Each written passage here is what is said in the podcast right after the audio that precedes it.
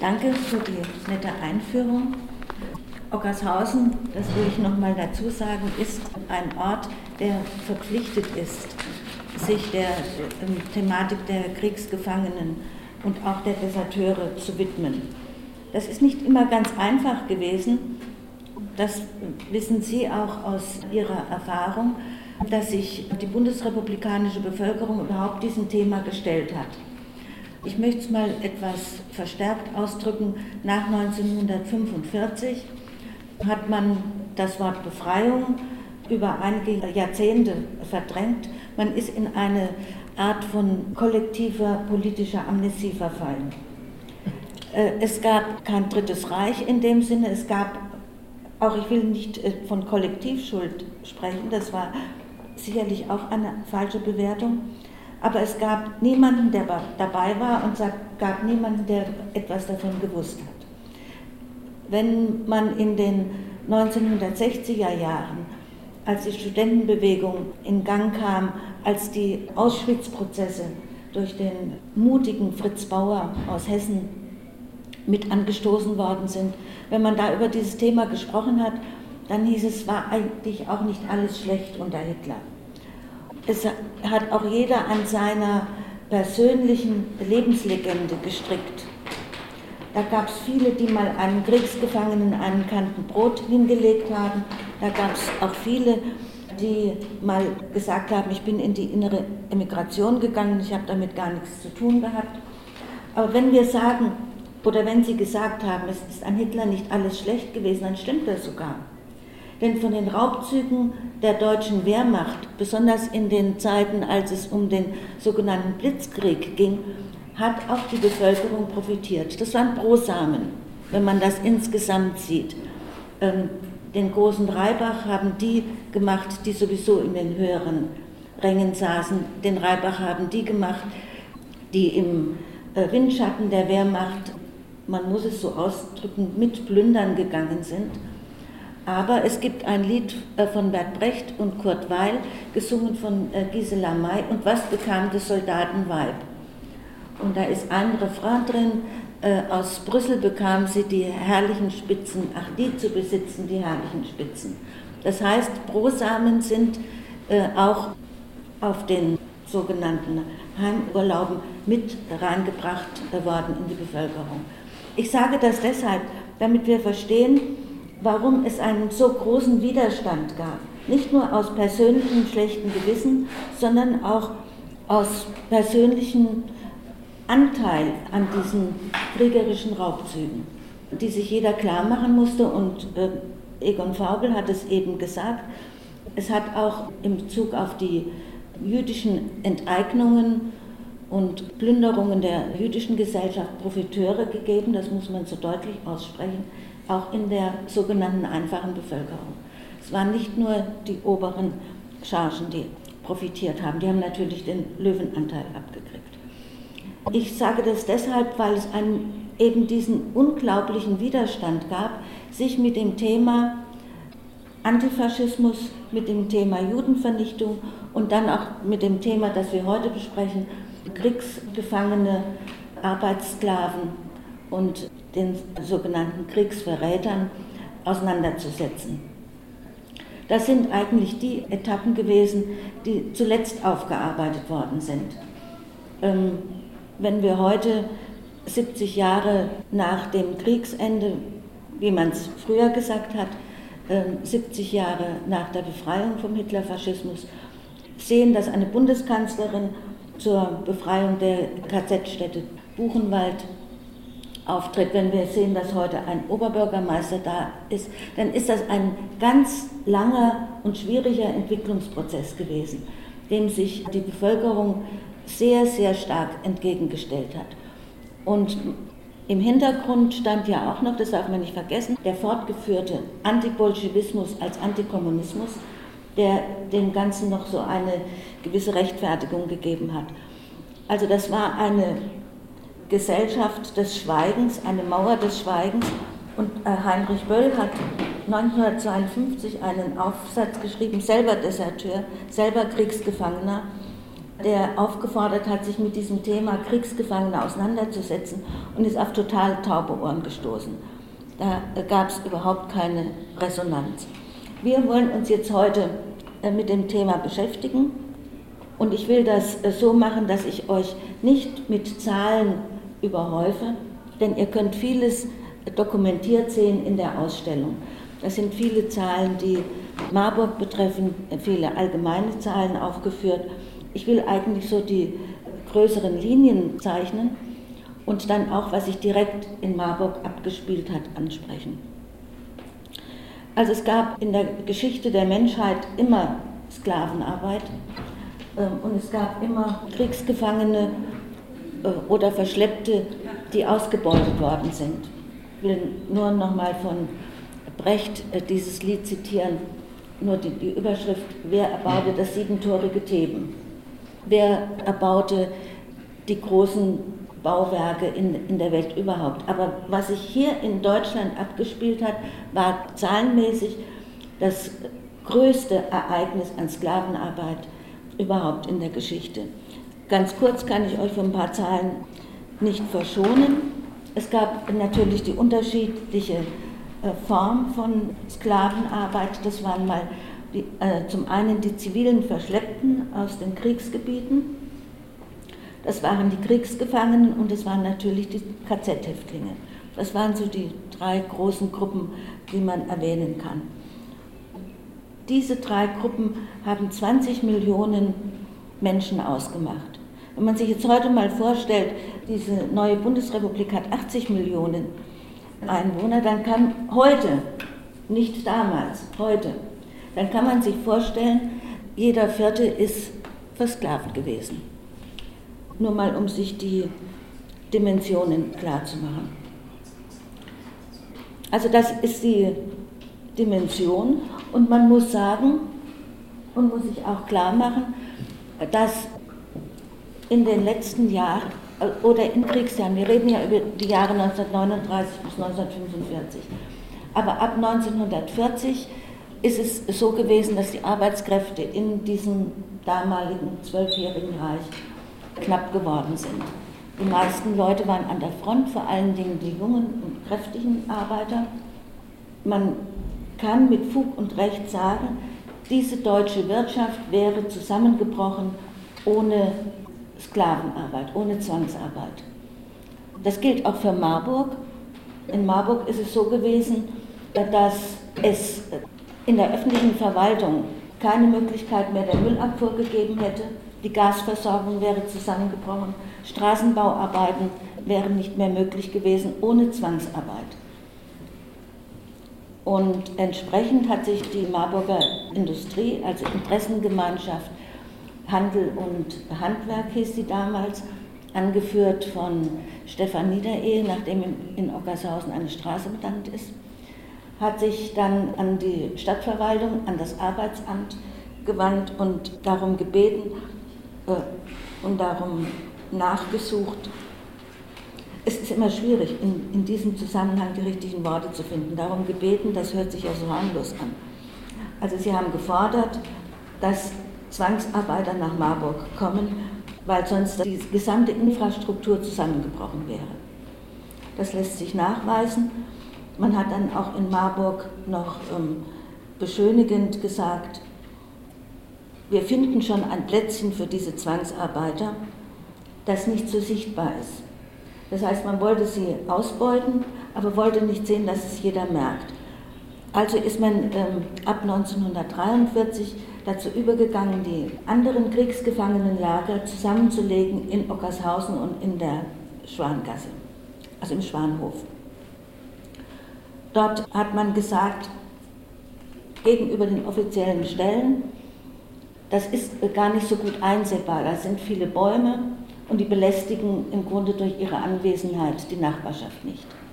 Die Nachbarschaft hat sich aber doch belästigt gefühlt, in dem Moment, als die Zwangsarbeiter ja irgendwie, trotz der fürchterlichen hygienischen Umstände, da kommen wir noch drauf zu sprechen, mal ihre Wäsche über den Gartenzaun gehängt haben. Da gibt es Beschwerden, nachweisbar im Marburger Staatsarchiv, dass die Nachbarschaft gesagt hat, das stört uns. Das für eine deutsche Hausfrau, die womöglich am Wochenende ein Unterhemd am Gartenzaun zieht, ist es natürlich eine ungeheure Provokation, mehr als die Zwangsarbeit. Das sind die Verhältnisse da gewesen. Sie sind untergebracht worden in ehemaligen Ziegeleien, die 1939 stillgelegt worden sind. Das war einmal, wenn ihr euch vorstellt, die Stichstraße von der Ockershäuser Allee runter zur Leopold-Lukas-Straße. An beiden Seiten dieses Weges waren Ziegeleien und dann noch in der sogenannten Ziegelstraße, auf der anderen Seite der Ockershäuser Allee, da überall waren Zwangsarbeiter untergebracht. Wie waren sie untergebracht? Nämlich in Garagen oder in dieser stillgelegten Ziegelei unter den schlechtesten hygienischen Bedingungen, weil es da keine Wasserversorgung gab, weil es keine sanitären Anlagen gab, weil es eigentlich gar nichts gab außer einer Schlafstelle. Und wenn man sich Bilder anguckt, die heute noch vorhanden sind, dann sieht man, dass es eigentlich nicht viel anders aussah als in einem KZ. Ich will das nicht verharmlosen, was sich im KZ abgespielt hat, aber der Aufbau der Betten, die Anordnung, die Unterbringung war ähnlich oder erinnert. Es gibt in der Ausstellung ein Bild von sowjetischen Kriegsgefangenen, die über die Ockershäuser Allee laufen. Es gibt das Bild von italienischen Kriegsgefangenen, die am Wilhelmsplatz sind. Es gibt auch noch ein Foto von italienischen und französischen Kriegsgefangenen vor der einen Seite der Ziegelei. Also einer der Ziegeleien. Eine ist Anfang der 50er Jahre gesprengt worden, die andere steht heute noch. Und wir haben vom Marburger Ortsbeirat sehr darum gekämpft, dass diese Ziegelei als Industriedenkmal einerseits, aber das ist vielleicht nachrangig, aber auch als historisches Denkmal und als Erinnerungsstätte erhalten bleibt. Hat ein bisschen Kampf gekostet. Die Zwangsarbeiter waren streng nach Herkunft der Nationalität gegliedert. Es gab für jede Nationalität, das waren in Marburg Franzosen, Italiener, Polen und Sowjetbürger. Waren streng auseinandergehalten in eigenen Baracken. Und es gab unter diesen Kriegsgefangenen eine Hierarchie, die, ja, wie soll man sagen, die meist begehrten Arbeitskräfte waren Franzosen. Dann kamen als Rangniedere die Italiener, die nach dem Austritt Italiens aus dem Zweiten Weltkrieg 1943 als Verräter bezeichnet wurden und auch nicht als Kriegsgefangene galten, sondern als italienische Militärinternierte, wurden schlechter behandelt. Dann kam in der nächsten Stufe die Polen und unter der Prämisse auch Vernichtung durch Arbeit Sowjetbürger aus den verschiedensten Regionen. Ähnlich war auch die Versorgung. Das ist in dieser ganzen faschistischen Bürokratie genau aufgegliedert, welche Kriegsgefangenen welche Ernährung bekommen haben. Also, da standen wieder an oberster Stelle die Franzosen, dann wurde das immer abgesenkt für Frauen, dann kamen wieder die Italiener, dann die Polen und dann die Sowjetbürger, die sowjetischen Gefangenen. Genauso war es in der Bezahlung, es gab eine gewisse Bezahlung, da war auch wieder die entsprechende Abstufung, wie ich das gerade gesagt habe, und auch immer wieder differenziert für Männer und Frauen. Und man kann sagen, ein sowjetischer Kriegsgefangener hat weniger als die Hälfte bekommen von dem, was ein französischer Kriegsgefangener bekommen hat, der auch nicht im Luxus gelebt hat, weiß Gott nicht. Das ging in der Ernährung und in der Bezahlung so.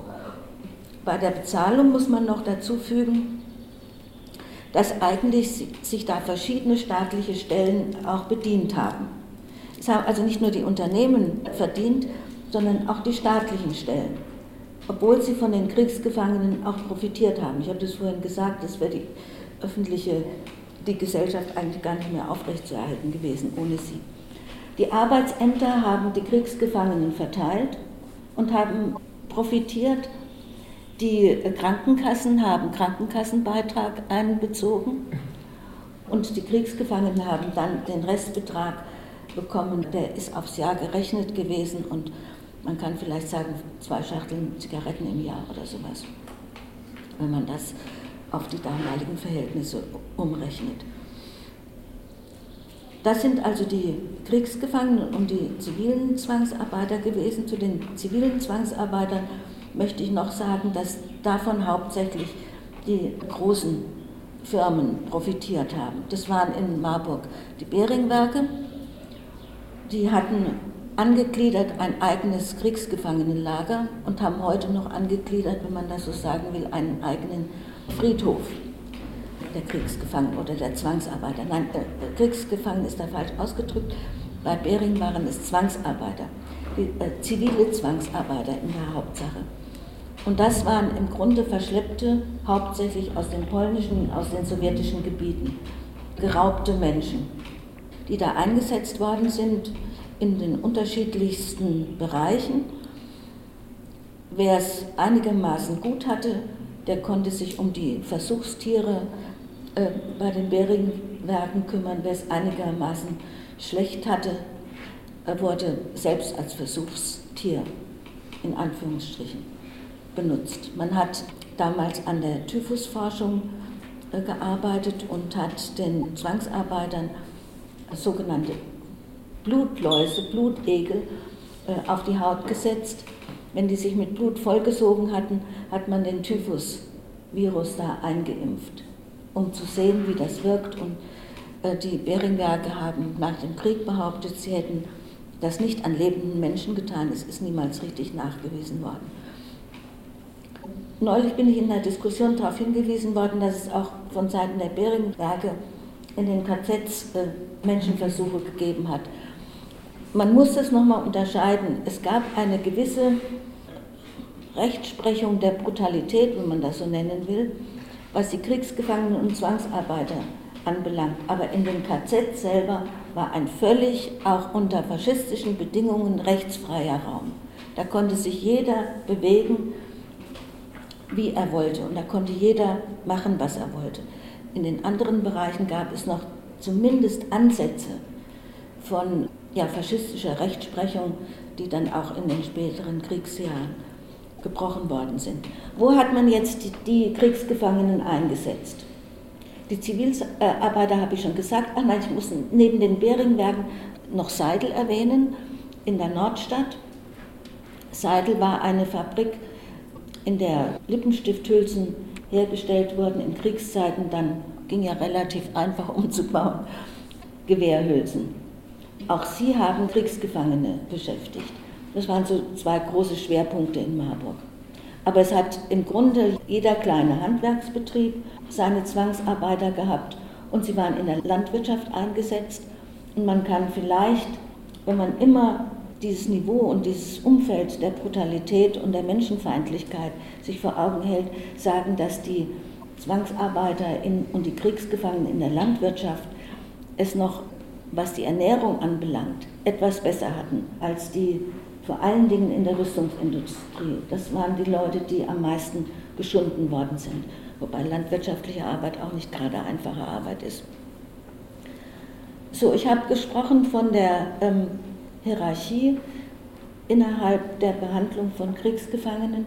Es gab 1940 eine, wenn wir jetzt uns nochmal um die Lebensbedingungen kümmern, eine Verordnung für polnische Zwangsarbeiter, in der genau festgelegt worden ist, was für sie erlaubt ist und was für sie nicht erlaubt ist. Sie durften kein Fahrrad haben, keinen Fotoapparat, sie durften sich nicht an öffentlichen Plätzen aufhalten, sie durften nicht nach der Dämmerung ihre Quartiere verlassen. Quartiere ist auch wieder so ein beschönigender Ausdruck. Sie durften keinen Kontakt zu der deutschen Bevölkerung haben. Und dann gab es noch einen Absatz, jede unsittliche Handlung gegenüber Deutschen sei strengstens verboten. Das konnte natürlich sein, dass man schon mal jemand einfach nur die Hand gegeben hat. Das sind ja Paragraphen, die keine Paragraphen sind, sondern die ganz leicht auslegbar waren. Und man muss auf der anderen Seite auch sagen, dass strenge Vorschriften auch galten für die deutsche Bevölkerung. Es war strikt verboten, sich auch nur mit einem Zwangsarbeiter zu unterhalten. Es war strikt verboten, das galt ja gleich als Feindkontakt, strikt verboten, irgendwelche Hilfsleistungen zu liefern.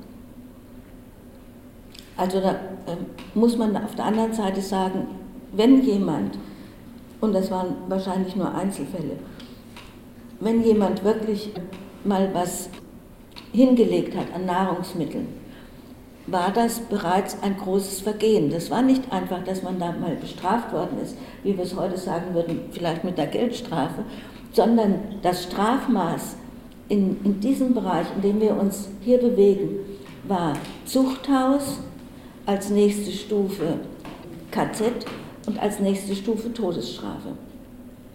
Also das war schon nicht einfach zu handhaben, auch wenn man so unterwegs war. Aber man muss sagen, die Deutschen wussten, dass die Kriegsgefangenen, dass die Zwangsarbeiter zu ihrem Lebensalltag gehören. Die muss man gesehen haben. Die über 1000 Leute, ihr werdet es in der Ausstellung sehen an den Zahlen, die hat man gesehen jeden Tag. Die sind zur Arbeit geführt worden, die sind wieder zurückgebracht worden und die sind versteckt worden und dann hat man sich trotzdem über ihre Wäsche am Gartenzaun beschwert. Also es gab diese Verordnung für polnische Arbeiter und selbst diese Verordnung, die ich eben gerade erwähnt habe, galt nicht für sowjetische Kriegsgefangene. Da war im Grunde auch eigentlich jegliche Willkür erlaubt. Die polnischen und die sowjetischen Kriegsgefangenen mussten eine Kennzeichnung vorne an der Brust tragen. Für Polen war das so ein Quadrat auf den Kopf gestellt mit P und sowjetische Kriegsgefangene hatten ein normales Quadrat, da stand Ost drauf. Das musste getragen werden und auch das war bereits mit Strafe belegt, wenn man das nicht getan hat. Und da war man, weiß Gott, nicht zimperlich, ich habe es vorhin gesagt. Also sie sind im Straßenbild aufgefallen und waren eigentlich Bestandteil dieser Gesellschaft, nur auf der alleruntersten Ebene. Trotz dieser schwierigen Umstände gab es Versuche zu fliehen, aber man stelle sich das mal konkret vor. Ein polnischer Arbeiter, ein Ukrainer, ein Russe versucht in diesem Deutschland sich durchzuschlagen. Das konnte eigentlich nur mit dem Tode enden. Und es ist so, dass ein ganz erheblicher Prozentsatz der Kriegsgefangenen umgekommen ist. Ich habe den Friedhof bei den Beringwerken erwähnt. Es gibt in Ockershausen auf der Hohen Leuchte noch den internationalen Friedhof, in dem auch Kriegsgefangene untergebracht sind. Der Oberbürgermeister hat es vorhin gerade erwähnt und es gibt ein Bild in der Ausstellung von diesem Friedhof.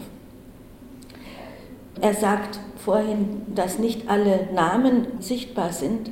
Im Garten- und Friedhofsamt, bei dem ich mich erkundigt habe, gibt es eine vollständige Liste aller umgekommenen Kriegsgefangenen dieser Zeit. Da kann man sich alle Namen nochmal abrufen. Ich will das auch machen, weil ich finde, dass diese Geschichte, wenn man 2 Millionen oder wenn man 20 Millionen oder wenn man für Marburg 1500 hört, hat das kein Gesicht. Aber wenn man die Namen hört, bekommen die Namen ein Gesicht und eine gewisse Würdigung. Das finde ich immer wichtig. Nicht nur in Marburg, sondern in dem gesamten Reichsdurchschnitt hat in den letzten Kriegsmonaten der Anteil der Kriegsgefangenen, der Zwangsarbeiter, der zivilen, der militärischen und auch der KZ-Häftlinge bis zu 60% betragen.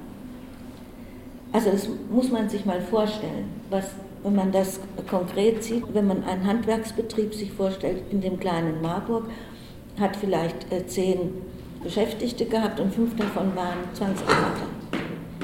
Das war die Realität zu dieser Zeit. Doch nochmal eine Zahl. weil die auch so für mich dramatisch ist.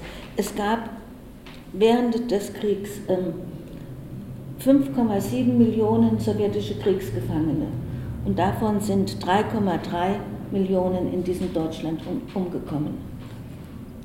Also das ist, glaube ich, eine sehr erschreckende Zahl.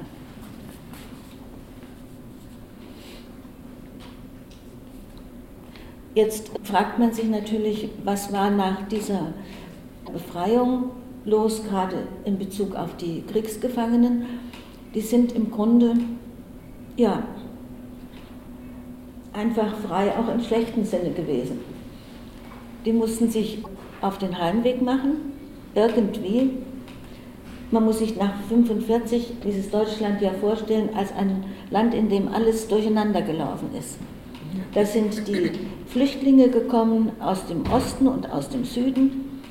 Da sind die Kriegsgefangenen freigesetzt worden und mussten sich durchschlagen in diesem Land, das ihnen von der Stimmung der Bevölkerung her feindlich gesonnen war. Wenn sie dann aber den Weg bis nach Hause geschafft haben, dann war für sie die Leidensetappe eigentlich noch nicht zu Ende. Ein sowjetischer Kriegsgefangener, der in die Sowjetunion zurückgekommen ist, ist in dem Land nicht unbedingt freundlich oder gar nicht freundlich aufgenommen worden.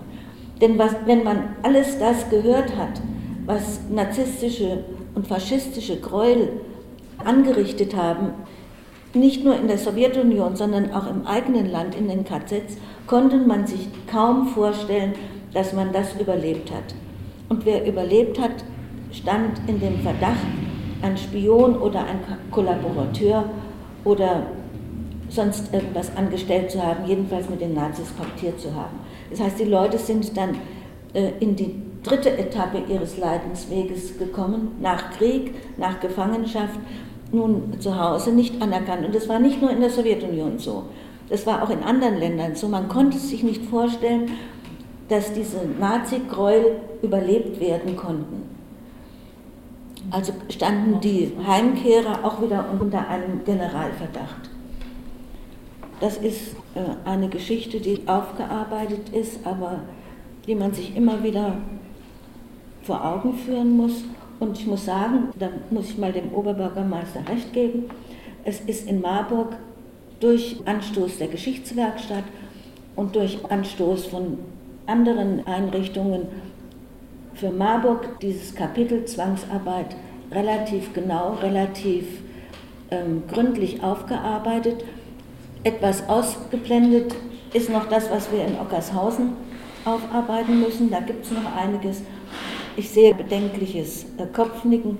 Es ist in Marburg tatsächlich schon einiges gemacht worden in dieser Hinsicht, um Licht ins Dunkel zu bringen. So, dann käme ich jetzt, habe ich jetzt schon zu lang gequasselt? Nein, ich darf noch ein bisschen, ja? Darfst noch. Dann käme ich jetzt zu dem zweiten Abschnitt Deserteure. Das ist ein Kapitel der deutschen Geschichte in der Nachkriegszeit, mit dem man sich besonders schwer getan hat. Deserteure galten als Feiglinge. Es gibt eine ganze Liste von Schimpfwörtern gegenüber Deserteuren. Volksschädlinge, Schädlinge am Volkskörper und vor allen Dingen Volksverräter. Zu den Kriegsverrätern komme ich nachher nochmal, das ist noch eine andere Gruppe.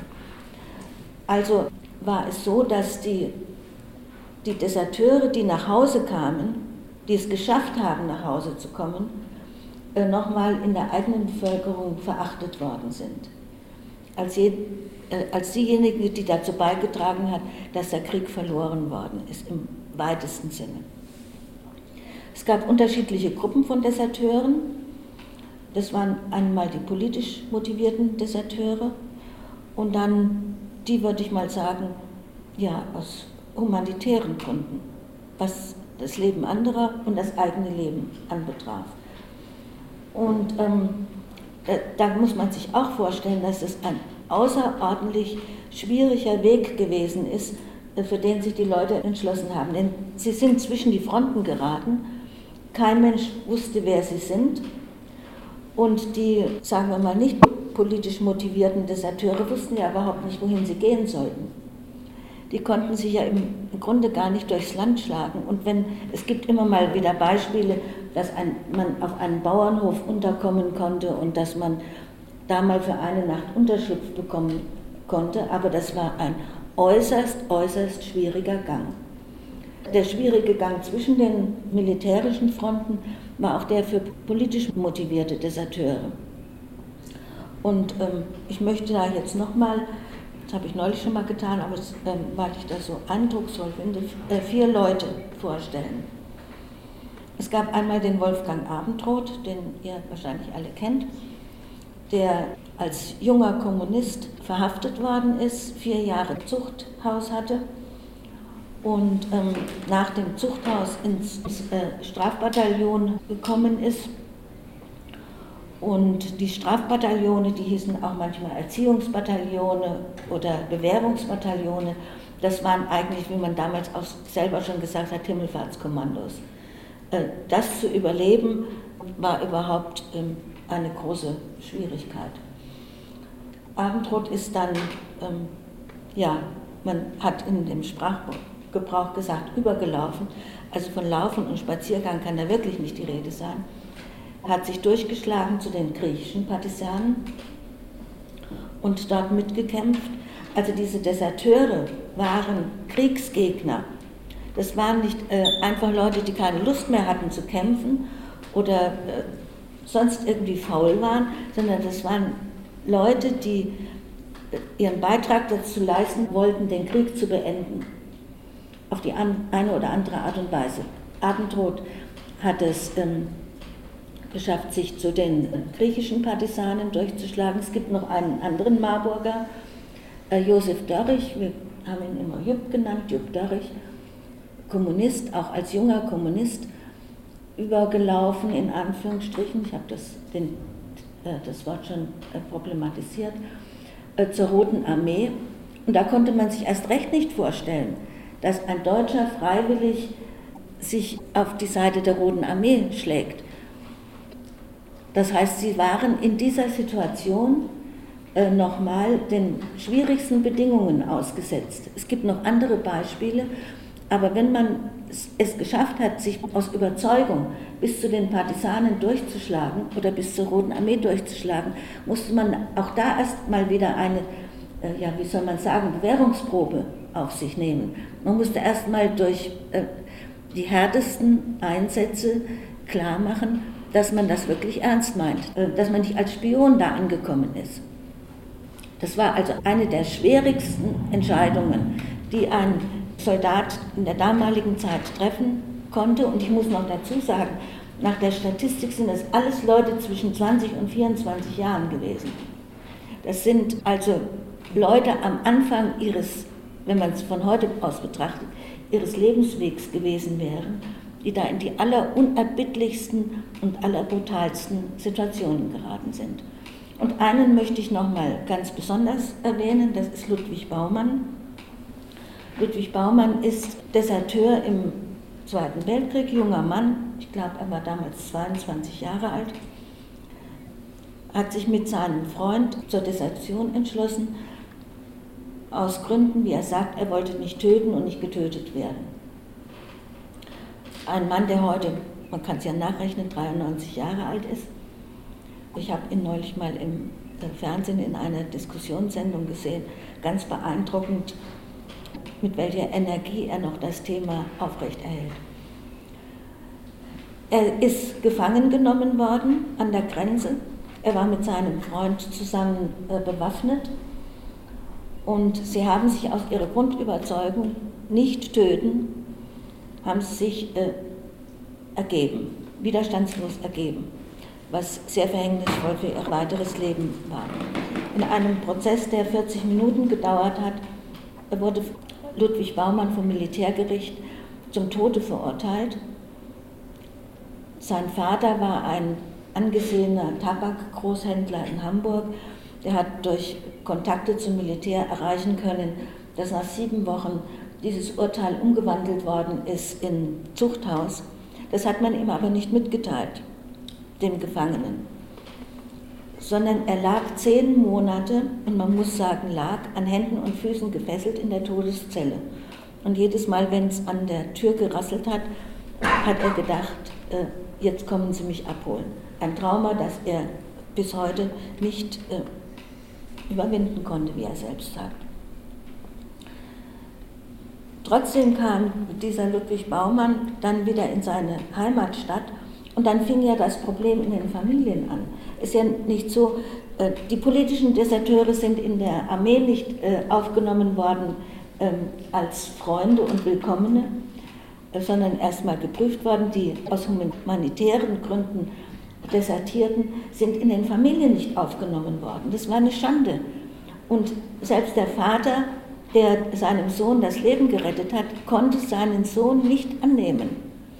Und so jemand hat eigentlich in seinem Leben lange, lange Jahre nicht Fuß fassen können und ein neues Leben anfangen können. Jetzt, wie ist das in der Bundesrepublik aufgearbeitet worden? Es war eigentlich erst im Zuge der Friedensbewegung möglich, dass man sich auch mit dem Kapitel Deserteure beschäftigt hat. Da gab es dann auch diese Bundesvereinigung, die dann gegründet worden ist. Hier gähnt schon jemand, ich glaube, ich müsste langsam aufhören. Und erst 2002, das muss man sich mal vergegenwärtigen, erst 2002 ist es auf Initiative im Deutschen Bundestag, damals war es die PDS, und die rot-grüne Bundesregierung hat den Beschluss dann herbeigeführt, ist es möglich gewesen, dass Deserteure rehabilitiert werden. Die waren ihr gesamtes aktives Leben in der Bundesrepublik Zuchthäusler. Man kann sich vorstellen, das sind Schwerverbrecher, Zuchthäusler, und sie waren vorbestraft, ihr ganzes Leben lang, ihr ganzes aktives berufliches Leben lang. Erst 2002 ist es möglich gewesen, dass sie rehabilitiert worden sind. Man kann sich vorstellen, dass das für viele posthum gewesen ist. Aus diesem Beschluss des Bundestages sind herausgenommen worden die sogenannten Kriegsverräter. Das waren zunächst Leute, ich muss nur einen Satz vorher sagen. Man hat sich deshalb so schwer getan, weil in diesem formaljuristischen Deutschland man gesagt hat, man kann nicht rehabilitieren, was in der Bundesrepublik bereits oder auch wieder als Gesetzesbruch eingestuft wird. Und in keiner Armee der Welt wird Desertion nicht als, als strafbar eingestuft. Also hat man sich da so schwer getan, deshalb, weil man noch nicht in der Lage war, historisch noch nicht in der Lage, von der eigenen Verarbeitung noch nicht in der Lage war, diesen Krieg als verbrecherischen, mörderischen Angriffskrieg zu bezeichnen. Und erst als die Gerichte dazu in der Lage waren, da konnten auch die Deserteure rehabilitiert werden. Wie gesagt, ausgenommen waren bei dem Gesetz 2002 die sogenannten Kriegsverräter. Das waren Leute, die entweder zunächst mal im Rahmen der Armee nicht gemeldet hatten, wenn sie etwas von davon gehört haben,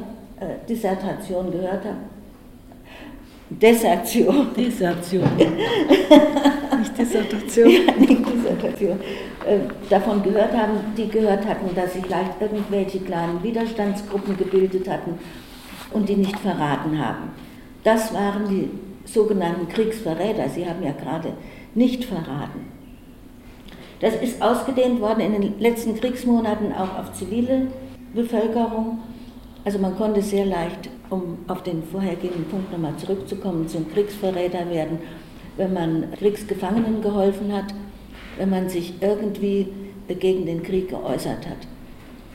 Man hat diese auf Druck der CDU, CSU damals aus dem Gesetz herausgenommen, weil man gesagt hat, es hätte ja sein können, dass diese Leute Soldaten oder zivilen Personen geschädigt hätten.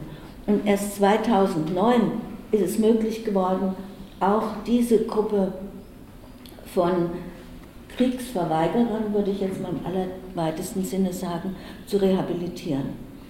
Und abschließend möchte ich nochmal Ludwig Baumann zitieren, dessen Lebensmotto lautet: Wenn es notwendig ist, musst du Nein sagen und dann entsprechend deinem Gewissen handeln. Ich danke euch für die Aufmerksamkeit.